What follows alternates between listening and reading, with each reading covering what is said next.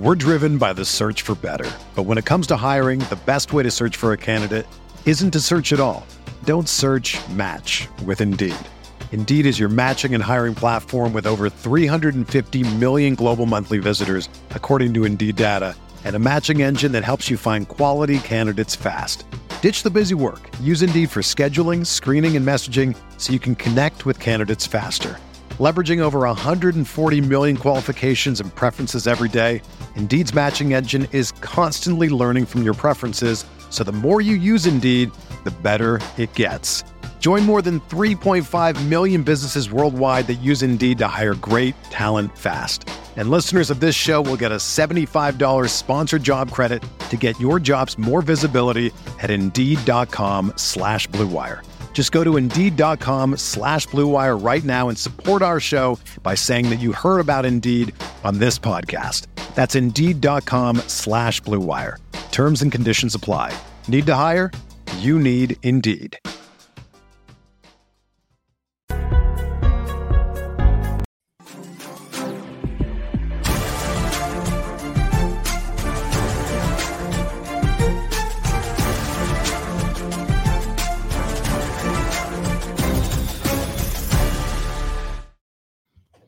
Hey everyone, and welcome to the newest edition, the Tuesday, August 10th edition of the RotoWire NFL podcast, brought to you by WynnBET. I'm Joe Bartel, and as always, alongside me on Tuesdays here is Jake Letarski. You can follow me at JB Fantasy Sports, Jake at Roto Jake.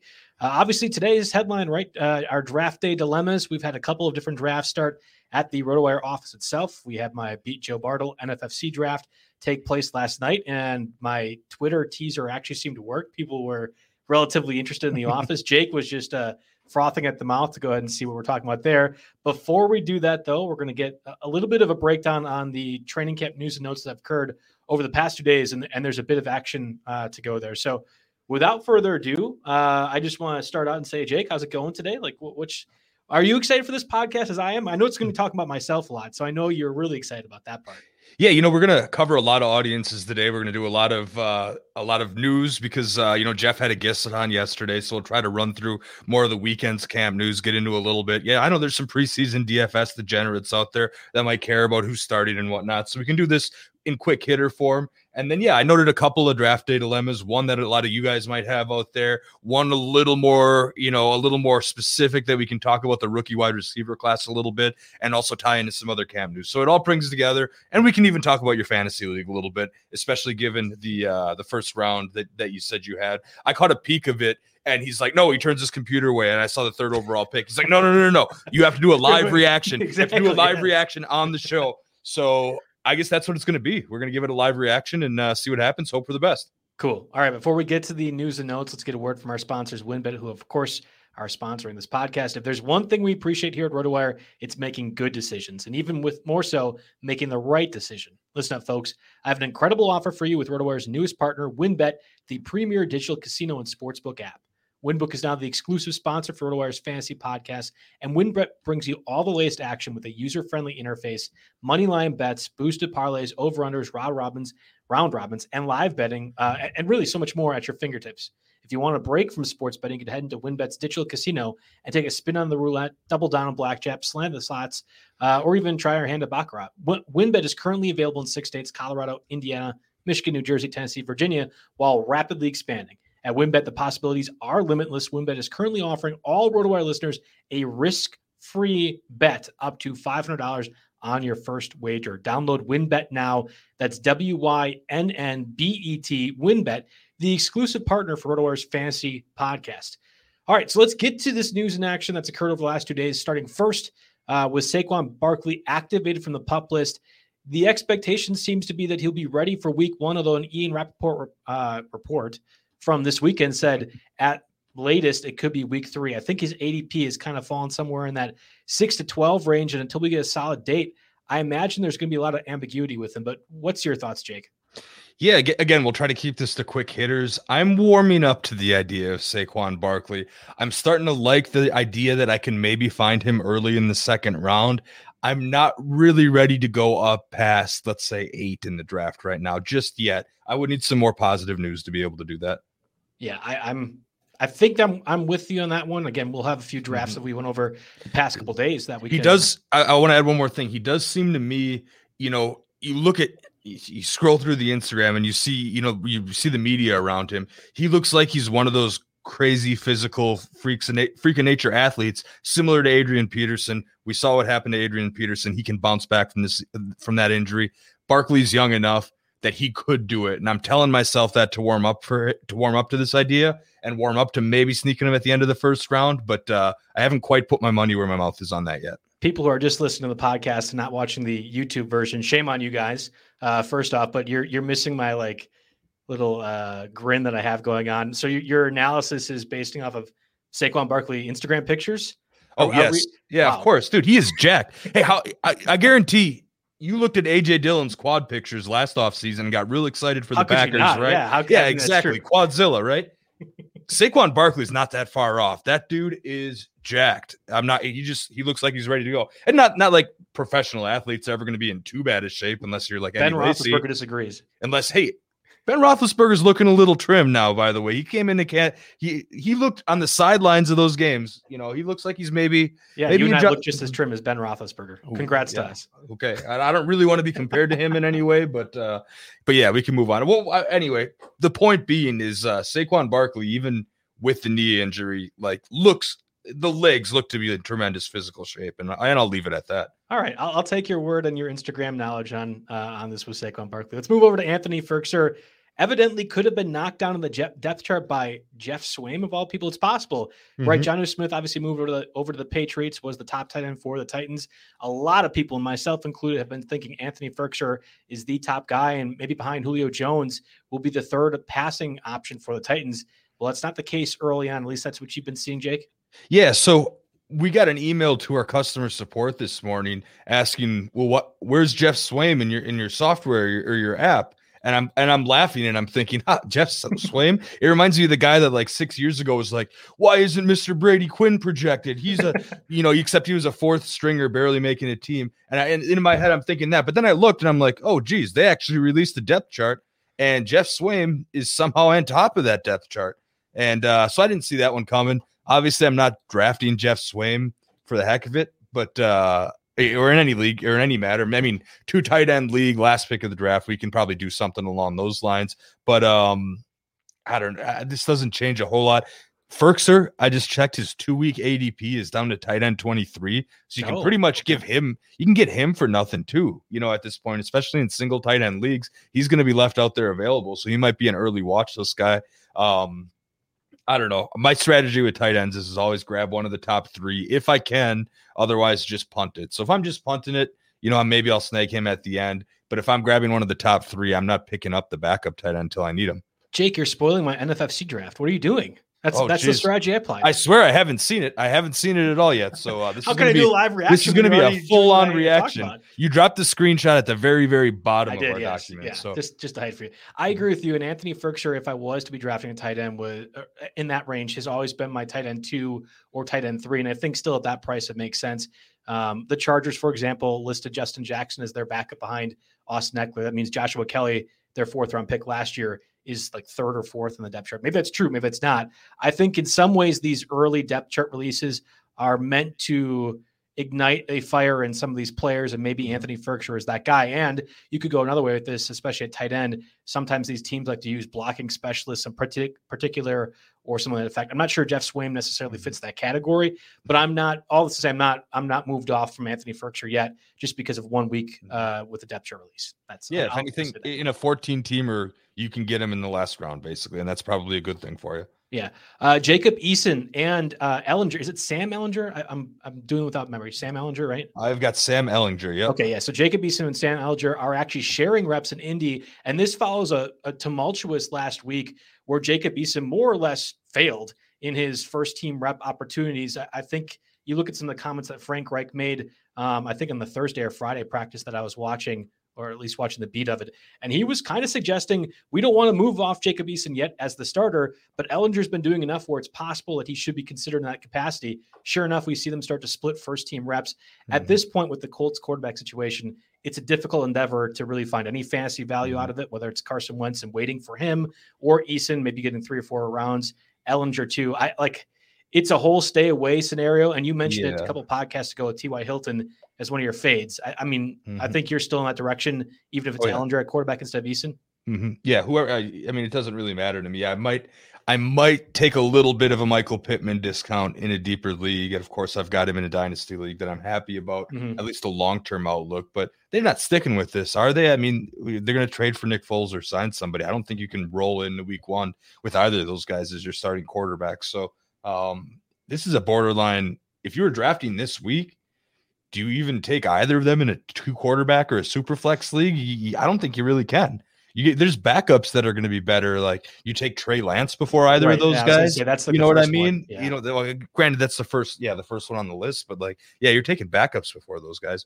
Yeah, and Jimmy Garoppolo, you think is the presumed starter at that point too. And there's a few scenarios. Mm-hmm. I think in a two QB league that you're like 12 or 14 teams, you can make a case for Ehlinger. I actually think Ehlinger has more upside than Eason does, uh, I, and it's mainly based off of the type of comments that we've been seeing out of the Indianapolis camp right now, where they are just they're just unloading. It feels like on Eason as a guy that is not even capable of being a backup, much less a starter. Um, that's that's at least the reports I've seen. So we'll kind of have to monitor it. This preseason's going to be huge for the Colts quarterback situation because you're right. You would imagine they're going to go ahead and acquire a veteran or something to that effect. But if there are none available and that roulette of quarterbacks really happened early in the offseason, you might be stuck with an Alger and Eason. And if that's the case in a deeper two QB format, you might have to go that direction. Um, But Mhm. again, we'll have to see. Very rough. No, no Aaron Rodgers in the preseason. I guess that's not surprising. Probably one of his uh, demands that the pack that he made with the Packers when he decided to join. I don't think he's been in the preseason the last couple of years any more Yeah. than a, a drive or 2 So I'm not surprised by that. Yeah, I'm skimming Um, the headlines and jotting stuff down, and and that's one of them that uh, you know made our top news, which is I guess that's good because that means there haven't been any serious major injuries Yeah. here as I hammer on this wooden table. Um, but no, I I mean I don't want to see him play the preseason. What No. he has absolutely nothing to gain. So no, there's- I, I completely agree with you on that one. it's really And a non-story.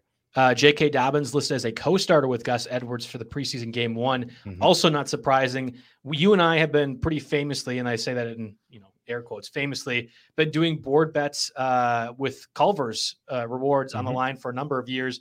I actually broke the Culver's board bet streak already to start the year with one of our uh, good colleagues and a friend of mine, Harry, uh, who's on the tech team over here, and also stupidly smart, unfair smart. Really, it feels Mhm. like.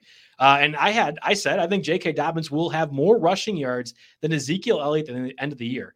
I'm kind of walking that back a little bit now because it looks like Zeke is actually in good shape and everything else like that. But no, I think if Dobbins plays the entire season and Zeke plays the entire season, that offense is perfectly suited for Dobbins to go off. And as a mid second round pick, where his current ADP is, Mm-hmm. I will gladly take Dobbins if I want a running back. That's a different question if you want a running back in, in the Mhm. second round, but I love Dobbins for his value. Are you high on, are you as high on Dobbins as I am? Yeah, you said mid-second round. You're gonna love where I got him in the RotoWire invitation. No, don't tell me. We're gonna we're gonna talk about that. Um, I actually had a, I, I had a tough dilemma, and that'll be one of our first dilemmas that we get to uh, a little bit later on in the show. So I'll, I'll tell you how much I love uh, J.K. Dobbins. Maybe 10, 15 minutes here. We'll see. Okay. All right. Uh, we have Kenny Golladay still sidelined with his hamstring injury. Makes complete sense since the timeline was about two to three weeks since Yep. he suffered the injury. He should be available for week one. I'm completely out though on Kenny Golladay as is. I think Daniel Jones as a quarterback makes me a little bit concerned. That Mhm. offensive line has not improved dramatically. And I think the Giants offense as a whole isn't really a functional one right now. And that makes me concerned with Saquon Barkley too, Yeah, he is just went. More like later in the first. Golladay just went in the sixth round. Um, okay, sure. I'm I'm glad that uh, you know you pushed another good player back towards me coming back. I guess. Yeah, I'm I'm pretty out on him. I mean, there's there's a ceiling there, I suppose. He is what I would consider as a, a, a good player, but the circumstances are just awful. And I believe it's some kind of soft tissue injury. We say he's going to be back for week one. Mhm. Then what happens when we see LP, LP, or DNP, DNP, LP questionable? Right. out, you know, and then that thing drags on to week two and week three. And uh, I just, I'm not so in. I'm, I'm out on most of that. I'll, I'll take Barkley if the price falls, but the rest of that offense, not so much. Yeah, here's a brutal injury concern for me, and it's actually Golladay's former team. DeAndre Swift, uh, obviously star running back for the Lions, has missed quote unquote significant time, significant practice time with a groin injury. So there's a number of levels to concern here. And I think first, obviously, is hey, this is a guy that had injury issues in college, was injured at times last season, his rookie year, now begins his preseason uh, injured. We also have the Anthony Lynn effect. And I think uh, anybody who's followed the Chargers in past years know how defunct Anthony Lynn tends to be with his offense. And we've already heard reports about Jamaal Williams being a 1A to Swift's 1B or vice versa. Just any sort of situation where Jamaal Williams is going to be a factor makes me concerned when you're missing time for DeAndre Swift. Uh, that being said, like one of the questions I have in the chat right now from Jeff uh, Whiteley is that, hey, who's one of the guys that you're drafting in just about every league? It's tough to say as a third round ADP, which is Swift currently, that yes, I'm going to get him all the time. In fact, in the RotoWire Invitational, I missed him because Chris Liss took him in the third round. If I have an opportunity, if Swift falls to my pick, I will take him every single time in a full point PPR league. I love the fact that he, besides TJ Hockenson, there's nobody underneath from that passing game for the Lions. And I think the Lions might win three games all year. And if that's the case, they're passing a lot, which means Swift could get 60, 70 catches this season. He is mm-hmm. one of mm-hmm. my favorite values right now. And the fact that he's missing significant practice time, I think actually only helps ADP and it's going to hopefully make him fall further. Yeah, I'm not quite as high on Swift as you are. I think I need to see a, a, significant discount. I don't like, obviously, I don't like the team situation, and I'm starting to, I don't know, I'm starting to get a little bit concerned about uh about Williams sneaking up in there and getting, you know, wow. you've watched 30 catches. You know he's not that good. He's he's a decent pass catcher and he'll spell him. I don't think it'll be. I don't think we're going to see Swift as the surefire workhorse that a lot of people think that that we are. But you know, if he's down to like what what did you say the fourth round? Yeah, well, he's in the third round currently, and he, I mean, like mm-hmm. with this missing significant practice time, he could fall to the fourth. It's yeah, possible. the fourth round, depending on my running back landscape. I know if we're, we're, going back to our, our show where we wanted to say one of my draft dues, right, is take two running backs in the mm-hmm. first four picks. I'm not about, you know, you don't want to get too married to any strategy, but I'm definitely not about the zero RB strategy this year. And um, eh, so he, I could see a fourth round pick slip, and you know, I, I could maybe live with that, but um, I don't know. He's not someone I'm targeting aggressively. It just has to be the right circumstances. A couple of wide receivers that have been on the pup list or off the pup list. We have Curtis Samuel first, uh, shifting to the pup list. He was on the reserve COVID 19 one, of course, because Washington seems to be one of those teams. Uh, came off of that one and now is transitioned back onto the pup he was before with that groin injury. There's some concern that he still hasn't practiced yet with his new team. However, Coach Ron Rivera has downplayed that, suggesting he's got plenty of um, time working with Scott Turner uh, in Carolina the past two years as, as kind of a precursor to that offense. Makes me feel a little bit better. Actually, as a spoiler of sorts, I did take Curtis Samuel as my wide receiver, I think five in the NFFC draft last night. Uh, it was between him and Michael Thomas. And I actually think Curtis Samuel plays more games. And if it ends up being like two more games at minimum, then I think Curtis Samuel is going to outscore Michael Thomas. So if you are looking at some of these injured wide receivers later on in rounds eight or nine or 10, I think Curtis Samuel plays more, but we are getting closer and closer to that point where I have to be more concerned because obviously this pup list designation is not great. Mm-hmm. Yeah, if you go the last two weeks, uh, Curtis Samuel is down at 98 overall in ADP. Yeah. That puts him just ahead of his teammate Logan Thomas, Kenyon Drake, AJ Dillon. Uh, or I'm sorry, that puts him just behind Logan Thomas, Kenyon Drake, AJ Dillon, just ahead of Laviska Shenault, Brandin Cooks, and David Johnson here. So I I'm I want bad news to keep coming just so I can maybe snag him at a discount in PPR leagues. Yeah. Again, as your wide receiver four or five, it reminds me a lot of one you drafted Deebo Samuel as your wide receiver six or so last year. And obviously he missed the first six or seven weeks, but was a reliable target once that occurred. I think Curtis Samuel will have a shorter timeline and will be equally important, especially in a full point passing offense. Uh, well, a full point scoring in that Washington passing offense. Let's go to Amari Cooper now off the pup list. That's fantastic news, at least for him. Uh, I, I, think it ends up kind of being a contract year for Amari Cooper of sorts. And we know Michael Gallup is also in a contract year. That Cowboys offense looks great. And so long as Amari Cooper is healthy, that's fantastic. It just ends up being is Cooper going to be healthy? We we've seen at times he's been injured, but I, I think he's never actually missed a game with the Cowboys. So it, it's mm-hmm. a weird dilemma. Yeah, he's he's he's played back to back 16 game seasons with the Cowboys. Yeah, yeah, no, we kind of talked about him uh, a few weeks back ago as one of the possible fades at this price. Of course, mm-hmm. it's good to see him get healthy. Maybe he'll get some preseason action, but uh, I mean, there's no guarantee he's the number one receiver in that offense, even. And CeeDee Lamb just continues to get steam and continues to get steam and is getting really elevated up uh, in his ADP. I'm going to check the uh, the two week number here. I've got tons of tabs up, um, but let's see, CeeDee Lamb is 34 overall in ADP. So he's up to a third round pick here. He's getting a ton of steam. Uh, you're right about the contracts. This is indeed a contract year for Michael Gallup, and this is also indeed a contract year for a no, it's not a contract year for Cooper. I He's think already, the it's more like the the money he could be cut after this season. It's oh that uh, yeah, I got you. He's a Yeah. twenty-two million dollar cap hit after Right. this season, so it's get out there, do or die for Amari Cooper here. That doesn't necessarily factor into the uh,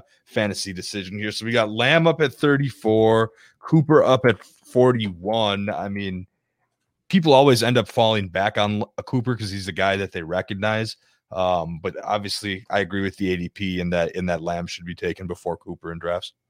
Uh, moving over to Najee Harris, obviously the first round running back for the Steelers is expected to get significant work if you're out there playing DFS preseason week one. There you go. Now I'll say this: we were supposed to get significant work from Najee Harris to start the Hall of Fame preseason game, and he was out there for the first 18 of the 19 possible snaps. Didn't do a lot though with his Mhm. opportunities to seven carries for 22 yards. I don't know what significant work uh, in this means, like maybe the first quarter or first half. Uh, if it is the latter, if it is the first half, he probably is pretty significant value from a DFS perspective. I know you and I are both lower on Najee Harris than maybe some of the other colleagues in the fantasy Mhm. industry out there. So I'm not exactly like this isn't going to confirm or deny my opinions on Najee Harris. I think that offensive line for the Steelers is the bigger concern and whether or not they can hold up against actual, you know, uh, I was going to say week one talent, but Yeah. starter level talent. Uh, that will be the bigger concern for me. I mean, his line in that first game was seven carries for 22 yards, right? And I think you're going to Yep. see a lot with the Steelers this year. You're going to see a lot of seven carries, 22 yards first half lines for him behind that. Now, every day you see a new report about his athleticism out of camp. He's hurdling people and tackling drills. He's, you know, he's, you know, the next coming, the next, the next great athlete. You know, that's all well and good, but uh, if you can't get anybody to block for you, you're going to have a t- hard time. And, you know, maybe he can help himself by getting a good hold on the offense. Uh, you know, maybe his vision will adjust just fine to the NFL level, but it's just, it's just overall not a, uh, not as positive of a situation as I would have thought here. And he would have to probably go deep into the second round for me to start thinking about it. Yeah, I think I would take. Well, I'm definitely taking Swift over Harris. Okay. I'm taking Ooh, see, Dobbins over Harris. you're- I'll take. I don't think I've seen a draft yet where Swift has been I know. taken before Harris. I know. That's, That's well, not they- gonna you haven't watched any of my drafts then yet. Dobbins over Harris is something that I would probably consider. Are you on board with that? Yep, Dobbins over, Swift over, and then I think this one's normal, but I would take Antonio Gibson over Harris. too. Yeah, probably. their probably- ADPs are really close. and Aaron Jones too, right? yeah, I would take Aaron Jones. yeah. And Saquon yes, and Nick Chubb, and then all the obvious guys. Nick So- Chubb, I'm taking top five if I can. What are you Yeah, so yeah, for real. Yeah, we love Nick Chubb. this is a pro Nick Chubb podcast. We're we're, sure. we're a Chubb podcast, that's for sure. all right. Take that Final, SEO. final news for the training camp edition here, or training camp last two days. Drew Lock is going to get the preseason game one start over Teddy Bridgewater. Now, of course, that means almost nothing uh, when it comes to the actual week one stuff. Mhm. But again, just a reminder the Broncos have a pretty heated quarterback competition now that they're unable to pry away Aaron Rodgers from the Packers. Uh, Lock, obviously the incumbent and has struggled at times. Teddy Bridgewater, newcomer, a little bit less of a throw power of sorts, but there's a lot of weapons in Denver. And if they do end up hitting on the right quarterback, whether it is Bridgewater or Lock, there's an opportunity for them to be fantasy relevant, even in a one QB format, uh, kind of as a QB two or even later.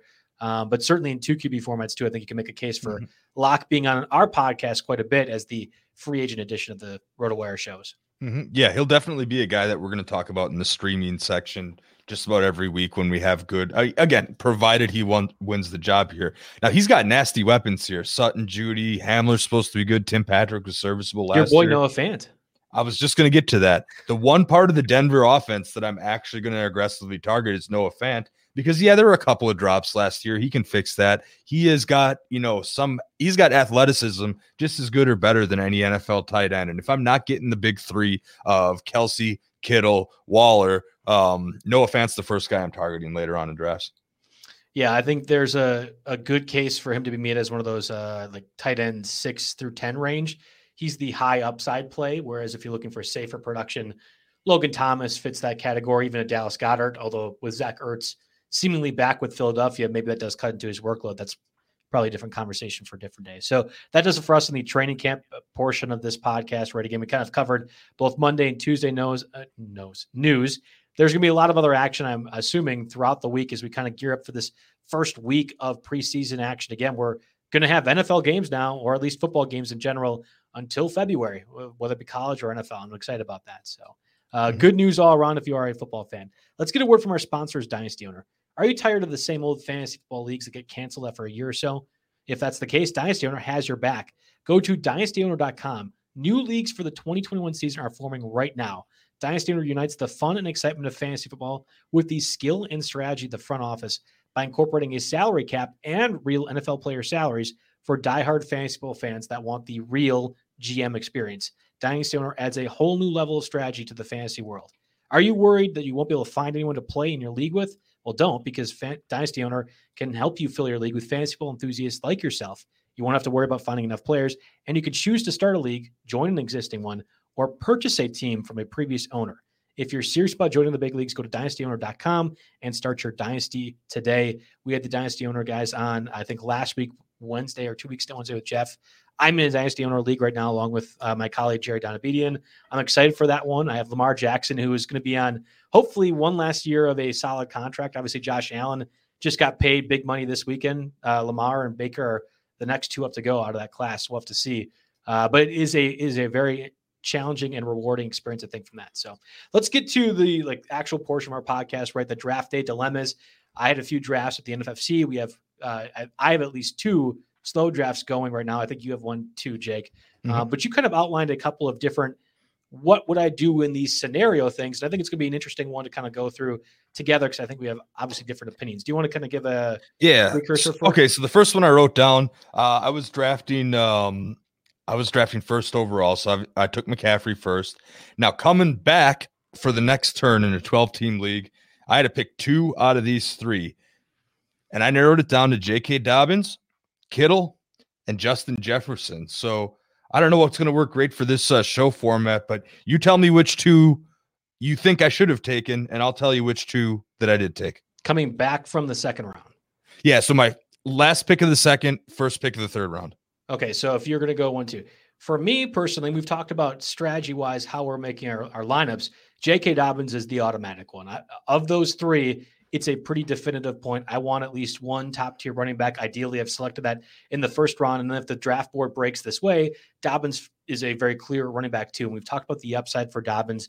I think he can outrush Ezekiel Elliott this season, especially if Lamar Jackson is healthy. And we anticipate he is now after his second stint with uh, COVID that that will make things incredibly good for Dobbins overall. The Rashod Bateman news, which we didn't actually talk about, Bateman, uh, the mm-hmm. first round pick for the Ravens this year, left practice uh, with a pretty sizable gimp after injuring his leg. He was one of the, mm-hmm. the breakouts for the Ravens training camp. Yeah, for, for our live show, we just got a news update to RotoWire on Bateman here. So I was going to save it for my second dilemma because I mentioned him in there. Okay. All right. Well, sorry. Then we'll, we'll get there. Um, but that's one of those scenarios where mm-hmm. if the passing game could take even a slightly bigger step than we saw last year, which is obviously a pretty fallback year from his MVP season, that's going to be trend, uh, yep. Tremendous news for Dobbins. I like yeah. him.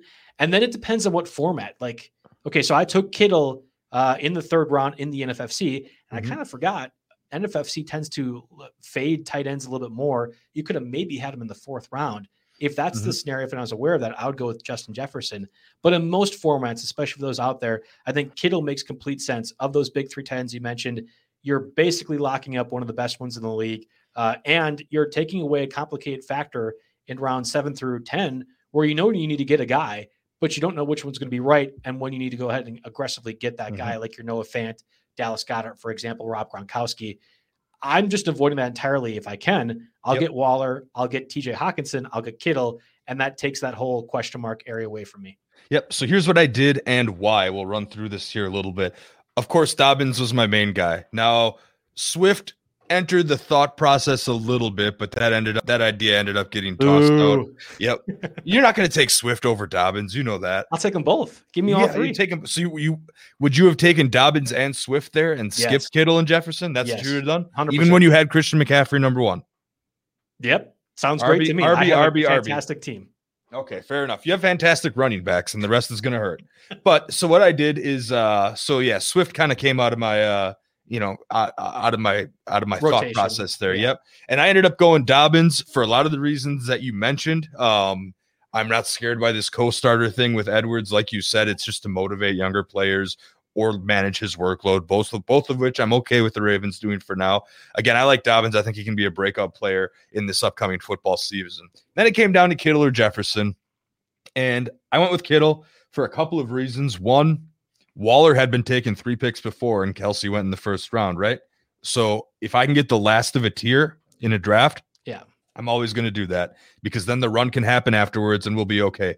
Um, so I took him for that reason. Number one, I always want to get one of those top three tight ends. Number two, um, Jefferson had just went down with an AC joint shoulder injury in camp. Now it looks like he's going to come back in a couple of days.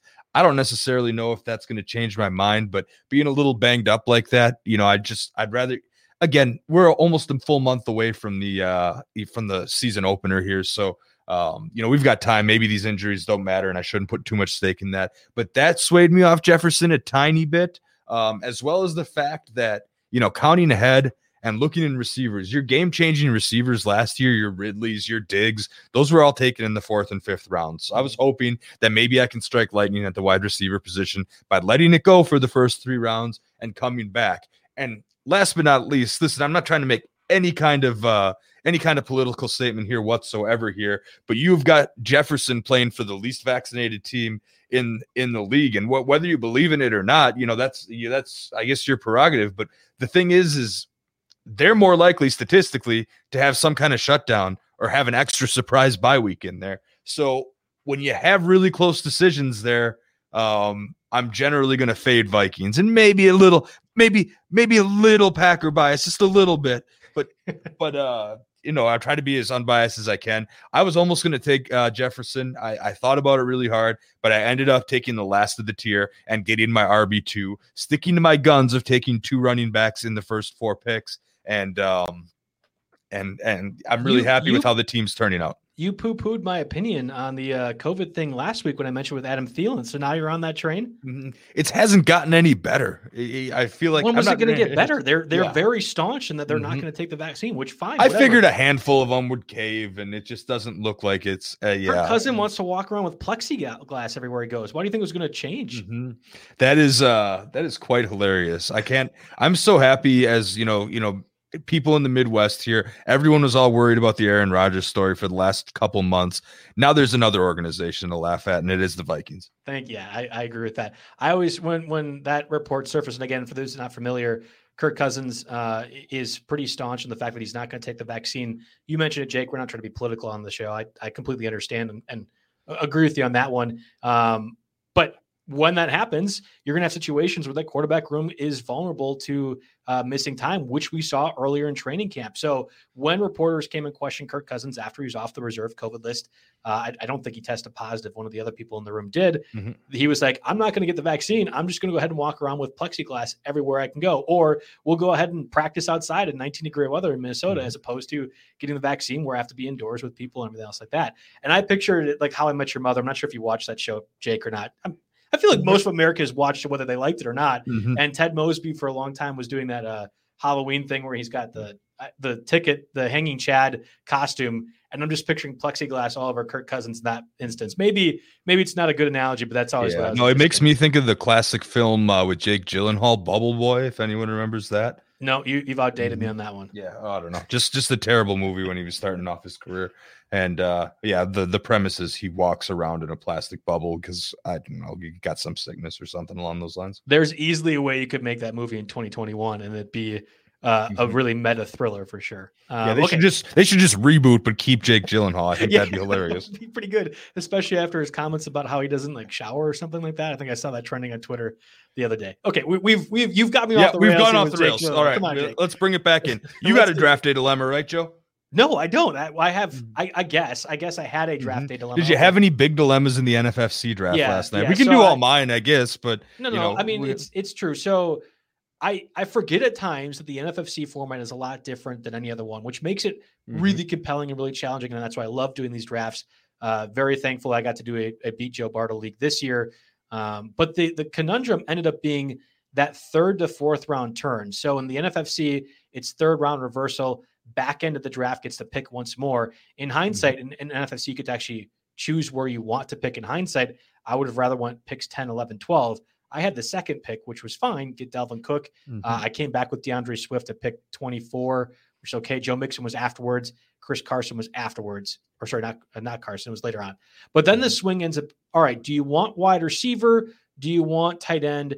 Or do you want to go quarterback or something else? And I ended up taking George Kittle in the third round, which is okay. The plan being, what do I do in the fourth round? David Montgomery ended up being my selection. I took three running backs within the first four picks. Guys afterwards, Chris Godwin, Tyler Lockett, Cooper Kupp, DJ Moore, Diontae Johnson.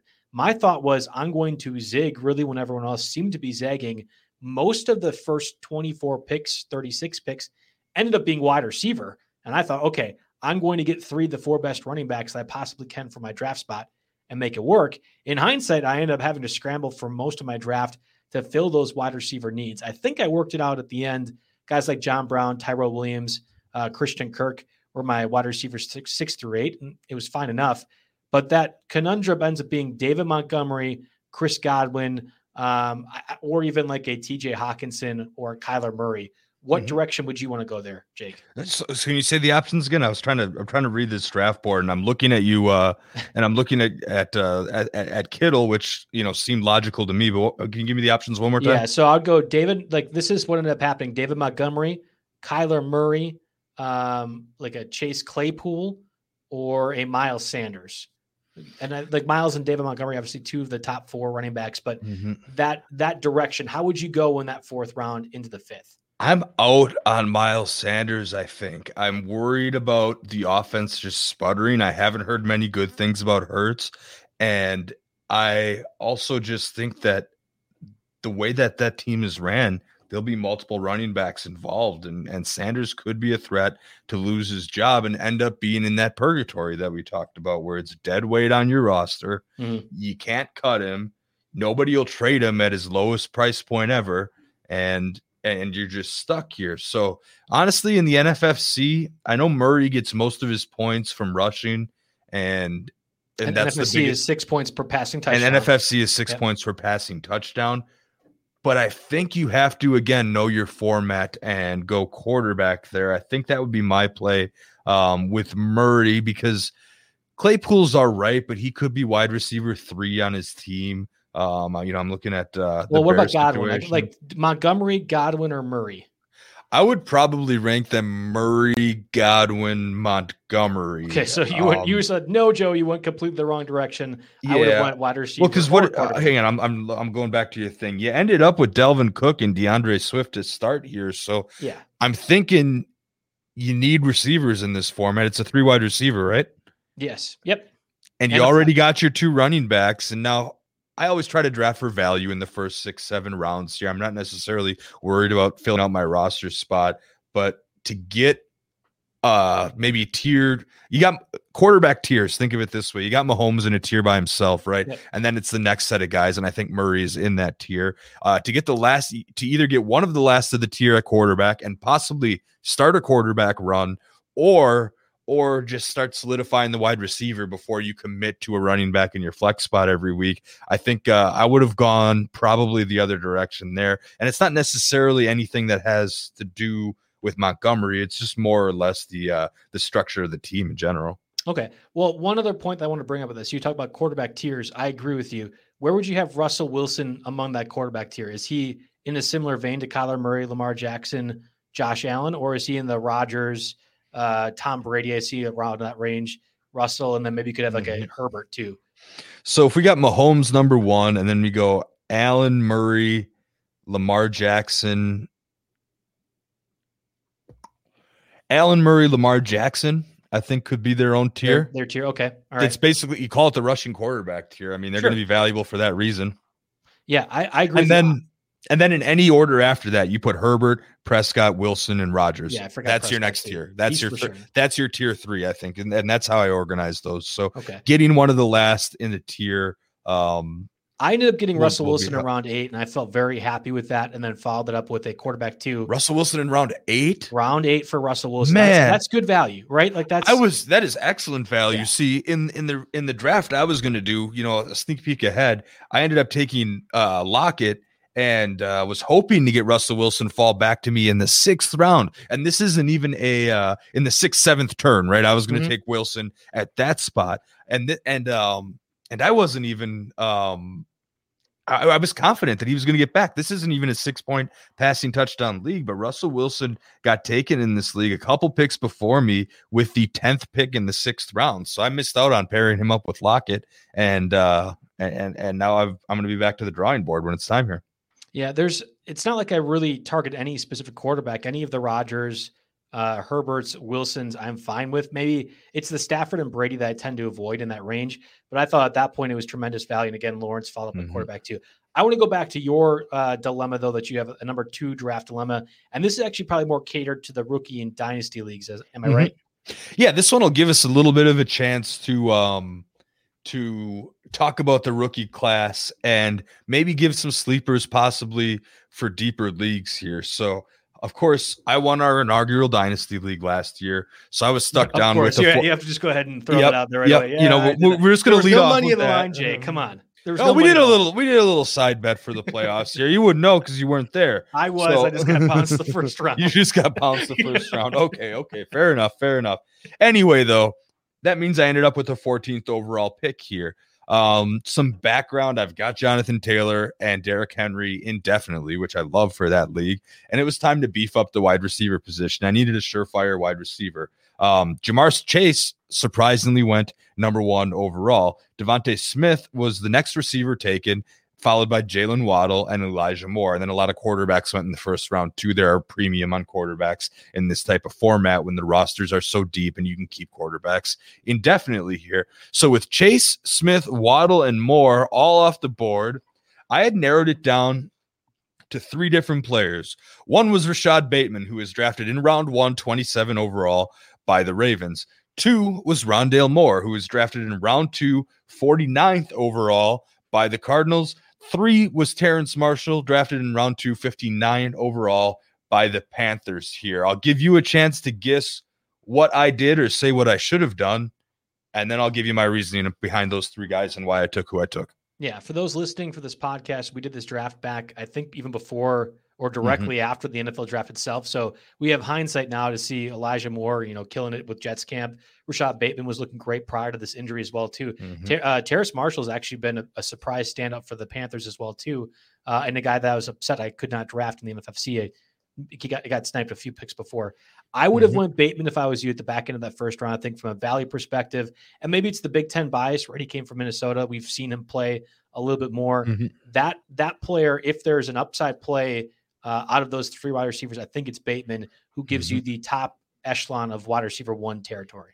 Yeah. So just um just to kind of fill in on our teaser from earlier, uh, Bateman is currently week to week with a groin injury. He left today's practice, so that's making it a little bit concerning for me. Obviously, I did not know about that back then. That didn't right. factor into the decision at all. I'm just kind of updating us here. He fell to the ground on a slant route and limped up, up to the sideline. Um, expected to be quote out a while, but not a crazy length of time. So that's going to fall his. I mean, his ADP in redraft leagues leagues over the last couple weeks was. um Oh, geez, I still have it on all quarterbacks. Let's uh let's take a look. I was going to throw that, but anyway, um his ADP was. I would be guessing um it's 146. So you're in barely cut line draftable territory, right? Um, but anyway, here is my thought process on Bateman here. Not that he can't necessarily advance up the depth chart, but in my eyes, he is the fourth, maybe even the fifth pass catching option on a team that does not like to pass at all. This is one where the team context completely ruined it for me. Obviously, after winning last year, I know I can do it again. I have to think of the immediate future here as to who can help, who can be likely to contribute right away. So I ended up passing on Bateman. And looking at this Ravens depth chart, I'll just kind of give you a, a, rundown here of where my thought process went. Um, you know, Marquise Goodwin, he could fall down the depth chart. That's entirely possible. Marquise Goodwin, that's not what I mean. I meant Marquise Brown. Apologies there. Marquise Brown, number one on the depth chart in theory until he kind of fizzles out at some point. Sammy Watkins is involved in that team. I don't know how involved he's going to be. In theory, Mark Andrews would be the third pass catching option on that team. And you could even argue we both love J.K. Dobbins. J.K. Dobbins could be the fourth pass catching option on that team. So that would put Bateman down as for at least the 2021 season as the fifth pass catching option on a team with one of the worst pass rates in the National Football League. If they have their way, they will run it 50 times a game. If their defense holds up and allows them to do that, that's what they will do. And I don't necessarily see that changing in the next couple of years, especially if they sign Lamar Jackson to that big extension that he's that he's angling for. Um, you know, he's going to maybe try to get that Baker Mayfield money a couple years, uh, you know, before no, his Josh contract Allen is money. due, or the Josh Allen money. I'm sorry, Baker's Baker Mayfield's trying to get, trying to get the Josh too. Allen yeah. money too. yes, uh, yeah, I apologize. Yeah, but anyway, um, so for those reasons, team context completely ruined it for me.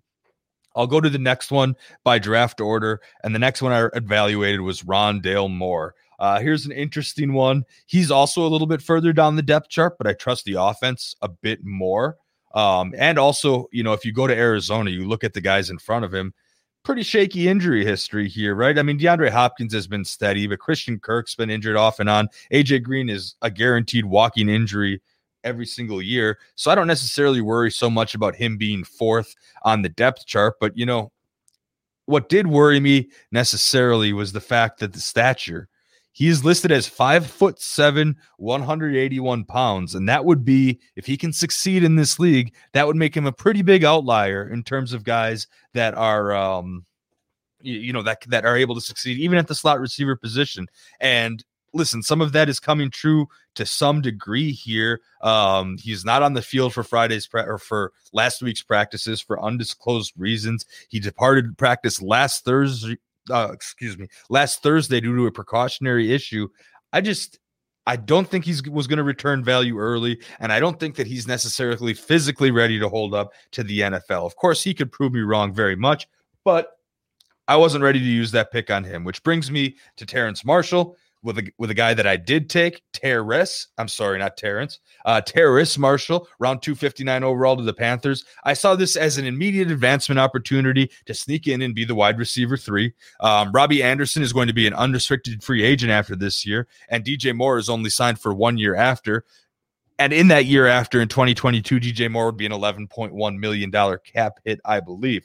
I saw Terrace Marshall stepping in to Curtis Samuel's role um, as a slot receiver. Now, the other question is, of course, they fall number three if you rank all these teams quarterbacks here. But you know how I feel about Sam Darnold. I think he's a, yeah, a slightly underrated sure. quarterback that's had to deal with horrible, horrible situations for his time in this league. So I think we can see improvement at the quarterback position. I think there's a room to advance Terrace Marshall in uh, to be fantasy relevant this season, and then he's set up for the long term term with how that position group looks. So that's the that's the move that I ended up making over Bateman, and uh, I'm feeling good about it now. But at the time, it was a much tougher decision. Yeah, and again, Terrace is looking pretty darn good in Panthers camp right now. He's almost guaranteed the spot as the slot wide receiver for the Panthers. And say what you will about that offense, um, I, or Sam Darnold in particular, I think there's going to be plenty of opportunities, even with CMC back, for the Panthers to be passing often. DJ Moore, Robbie Anderson, both were thousand yard receivers last season. Maybe that workload gets cut a little bit with Terrace being an effective guy. And in your position as somebody that's trying to defend his reigning championship, uh, yeah, I, I think that's the one that becomes the most immediate play. I still believe Bateman has the highest upside, but I would go Bateman, Terrace, and then Rondale in your situation the most. That's how I'd rank it from mm-hmm. a keeper and dynasty perspective. If you have any keeper or dynasty questions, certainly feel free to reach out to either Jake or I. That's probably uh, two of mm-hmm. our. I mean, that's that is our favorite like the, football. I would say fantasy football uh, playing ways. I wanted to say auction leagues too, but like that's different. I we both play mm-hmm. plenty of keeper and dynasties. Yeah, Absolutely. You talk about your crappy keeper See, league all the time. It's, it's yep. fantastic. Yeah, I mean the the league that I'm referring to is a dynasty draft where I mean you're taking Terrace Marshall 14 overall because it's a rookie free agent yep. draft, right? Whole different setup than you keep two guys and carry them over year to year. You know, we're keeping our entire roster indefinitely. Joe, you're excellent. You play in the dynasty owner league. You've played not no leagues. You know, you know all about this stuff. If you ask me the question on Twitter, I'll give you an answer, but it's most likely going to be me looking at Mario Puig's work in Dynasty, his rankings, his articles, because he puts out some of the best NFL Dynasty contact out there on the internet, period. So, uh, you know, I'll use that to give you a good answer here.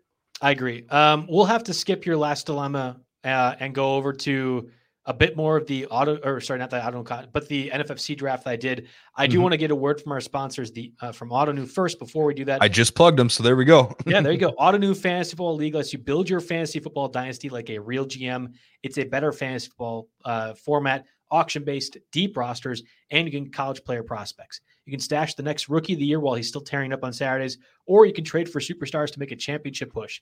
Develop a team over multiple years. Play against the best fantasy football competition on the internet. Visit OTTONEU.com today to get into the Ottoneu fantasy football leagues. They are one of my favorite formats out there. I think they're incredibly underrated. I know they're a sponsor for us, but uh, if I even if we weren't working with them, I'd be gladly playing those. I'm in two different leagues now. I like the auction format. I like the fact that you can bid on college players, and there's a lot more strategy involved with a combination of those than I see elsewhere in fantasy ball. So if you really are looking for a different challenge, I would recommend the guys over at OTT O-N-E-U, Ottoneu.com. Uh, and then we also have a word from our sponsors, Quick Blue Wire.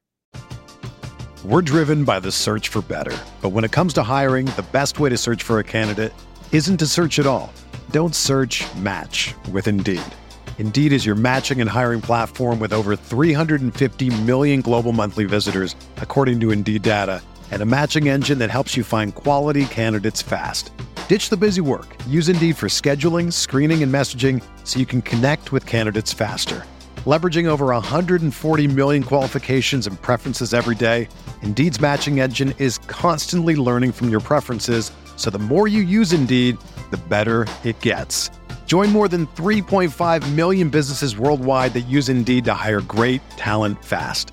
And listeners of this show will get a $75 sponsored job credit to get your jobs more visibility at Indeed.com slash BlueWire. Just go to Indeed.com slash BlueWire right now and support our show by saying that you heard about Indeed on this podcast. That's Indeed.com slash BlueWire. Terms and conditions apply. Need to hire? You need Indeed. Whether you're a world class athlete or a podcaster like me, we all understand the importance of mental and physical well being and proper recovery for top notch performance. That's why I'm excited that Unifyd Healing is sponsoring this podcast. Unifyd Healing is a new and super innovative global network of wellness centers powered by Energy Enhancement System, or EE System. If you haven't heard of the EE System, you'll want to listen up. This technology promotes wellness, deep relaxation, purification, and rejuvenation. In hundreds of locations across the globe, access to a center is easy and affordable. Interested in experiencing the EE system technology for yourself? Go to unifydhealing.com slash bluewire to learn more and find a center near you. That's U-N-I-F-Y-D healing.com slash bluewire. No material or testimonials on the Unifyd Healing website are intended to be viewed as medical advice or a substitute for professional medical advice, diagnosis, or treatment. Always seek the advice of your physician or other qualified healthcare provider with any questions you may have regarding a medical condition or treatment and before undertaking a new healthcare regimen, including EE system. All right, we're back from the show here. Uh, rounding things out last five ten minutes or so, I did because I teased. It's only because Jake, I teased it so well that we had so many people on Twitter asking what the NFFC draft looked like that mm-hmm. I feel like we have to spend a little bit of time talking about. Yes, yeah, hopefully, hopefully, I will have a chance to write my article tonight. My my plan was to do it last night, right after the draft was fresh, and then we had uh, solo parenting duties for basically all of last night and into this morning too. So it was a a little bit of the struggle with the five week old baby, but we made it through. Um, it was it was interesting. So the reason why I thought the first round in particular was crazy, I had the number two pick again in the NFFC format. You can choose where you want to pick, um, and I was lucky to get number two. In hindsight, I would have rather had the back end of the first round, that 10, 11, 12 range because that third round reversal. Mm-hmm. I think that ended up playing a part yeah. in some of these people's drafts. And in fact, mm-hmm. either we have people listening or follow me on Twitter right now that were a part of it. And I'll be yeah. curious if you guys listen to the show afterwards mm-hmm. to kind of give me your st- strategy. What was your reasoning behind some of the picks? Mm-hmm. But the head scratcher immediately started with number three pick ended up being Travis Kelce. Christian McCaffrey, yeah. Dalvin Cook, number one and two, no problem. But Kelce at number three might be one of the highest NFFC picks I have ever seen for him. That's yeah. stunning to me. Yeah, that's a little bit stunning for me. See, for uh, we were talking about this before the show. For me, the first three picks in just about any single draft, at least with any PPR component, you you go McCaffrey, Cook, and Kamara. I think that's about set in stone. You could probably talk me in to Derrick Henry at number three if it is a complete zero PPR format. I can live with that. Okay, so I think those first three picks are set. Then after that, if you wanted to sneak Davante Adams or Travis Kelce into that, I'd at least hear your argument. I would probably prefer Nick Chubb if I'm taking it, if I'm making that pick there. But uh, those guys do start to come into play here. And uh, given what you told me about the tight end discount kind of in the NFFC, I was a little bit surprised to see that happen go so so early. And then that throws off the entirety of the first round. And and it really did. I think I honestly believe, again, there was people that were participating in this league that are following me on Twitter right now. This was a beat Joe Bartel league, so I, I assume some people were looking forward to that challenge.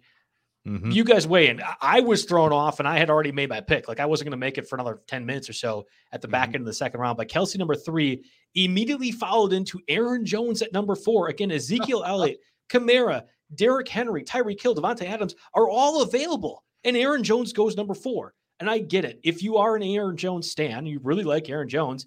If you have the number four pick, you're not going to be able to get him. I mean, he's not making it back to the second round, so you might as well do it now. But that felt aggressively high to me.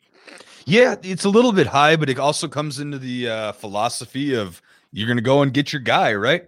Because we all like Aaron Jones enough that you know if you're fourth overall and you're coming back here in this draft, you're not going to um you're not going to get Aaron Jones. I don't think you're really shaking the dice, and uh, this way you make sure you get your guy and uh, and you're happy with it. Now, Aaron Jones has been consistently um, a top producer under Aaron Rodgers. He's completely underrated. He's been such a good part of this offense. And you lose what, like 130 touches or something along those lines from Jamaal Williams last year? I didn't look it up. Which I just kind of spitballed. takes. I mean, AJ Dillon takes some of them, but you think AJ Dillon's going to take all of them, especially the passes caught? I think you can make a one to one comparison that AJ Dillon takes at least the snaps. Now, does that workload get funneled into a Randall Cobb? Instead yep. of something like that. I don't know. My theory is he'll take this. He'll take the snaps, maybe 100% of the snaps left behind, but I don't think it's going to be 100% of the touches.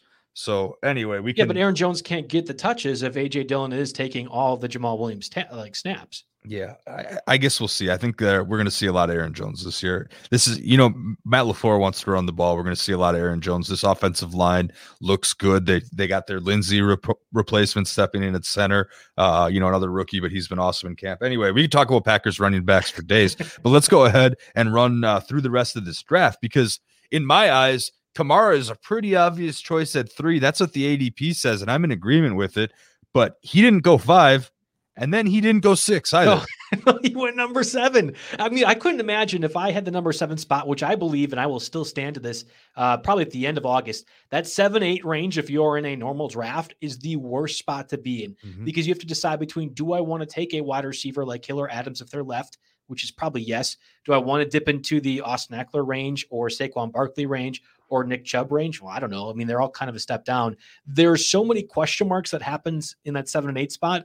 And to be gifted Alvin Kamara at that point, and I'm lower on mm-hmm. Kamara the most, that's still stunning to me. Like, yeah. literally just walking into a gold mine, I felt like a pick seven. Yeah. No, excuse my head creeping up to the screen here. I'm trying to see this uh this blurry screenshot we're dealing with. But um number seven, I just looked at his team, like his first five, first four picks at least. He's got the best team in this draft by a mile here. He gets Kamara, then he gets AJ Brown, then he gets Darren Waller going in, you know, my get one of your three tight end philosophies. And then he gets Diontae Johnson, who I absolutely love this year. Uh, Diontae Johnson is somebody who we skipped over my third dilemma in the interest of time, but he was the easiest part of that pick two out of three dilemma here. He's going to be a target monster. There were some a few drop concerns last year. That can all be fixed. His routes are pristine. He gets open. He will be thrown to so many times. I'm not worried about Juju coming back. I'm not Clay, you know, what you take out some of those Claypool big games, and you know he was just kind of average the rest of those weeks. Diontae Johnson is the wide receiver to own in Pittsburgh, and I'm happy to take him uh, in the fourth round. I ended up taking him in the uh, in the back end of the fourth round, but uh, or no, I took him at the, the last pick of the fourth round, or I guess you could say interchangeable with the first pick of the fifth round. I'm very very pleased to get him in that area. I got so excited about you talking about Diontae Johnson. I just had to punch my mic. There's there's no yep. reason just to throw hands up in the air. Mm-hmm. Um, I know when I'm in that media room, I'm always adjusting the, the mic here. I, I fidgeted. It like fell off once, and now I'm paranoid about it, and I'm always going like this. Yeah. This one's not on a crane; it's on the ground, so we're good to go. I I differ on Diontae Johnson, but that's probably a different podcast. Maybe the guys that we differ the most could be mm-hmm. a great theme for future weeks as we kind of struggle through yeah. the rest of this preseason. I um, rostered him last year in this exact format, and he was so productive down the stretch. I fell in love. Okay. All right. Well, just an overall for the NFFC, and again, I'm, I'm hoping to have this article up tonight on the site. Uh, I think it'll be free. At least there shouldn't be a paywall for it. You know, I'm not a cool enough writer to have paywall stuff. Uh, mm-hmm. I, I, the strategy. I'll fix was, it for you if it isn't. good, thank you. Uh, there's it was tough because I thought a lot of people want wide receiver heavy. In fact, both teams eight and nine took three wide receivers each to start their drafts. Uh, a number of different teams, those middle portions, took either three of their first four picks were wide receiver or four just outright. Uh, so I thought, okay, if I see that, the natural thing mm-hmm. is to zig when somebody else is zagging. So that was the reason why I took David Montgomery as my fourth pick and my third running back. George Kittle was in the third round, fine enough. Really, that the issue that I feel like I'm going to be frustrated with, or I don't know. Mm-hmm. I actually might be talking myself into it more as yeah. we talk.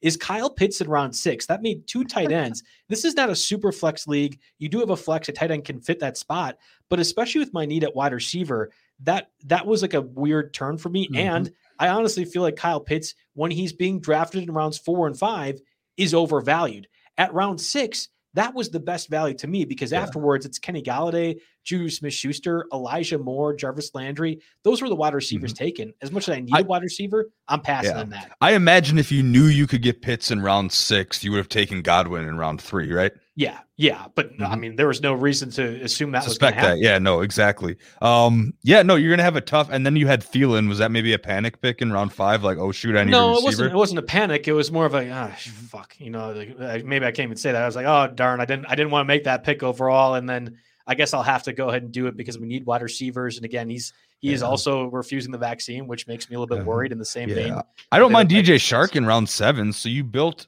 a couple okay. Uh, you you rebounded okay, and then you kind of went quantity over quality the rest of the way out. Yeah, and I I like there's a lot of value, whether it be John Brown, Tyrell Williams, who's going to be my guy that I roster in probably 100 percent of the leagues right now, and Christian Kirk. There was value at wide receiver later on, and that made me more comfortable taking those three. Valdes-Scantling at the end. Yeah, I had you know that's a total. They're loving his hands this year. They're loving his hands this year.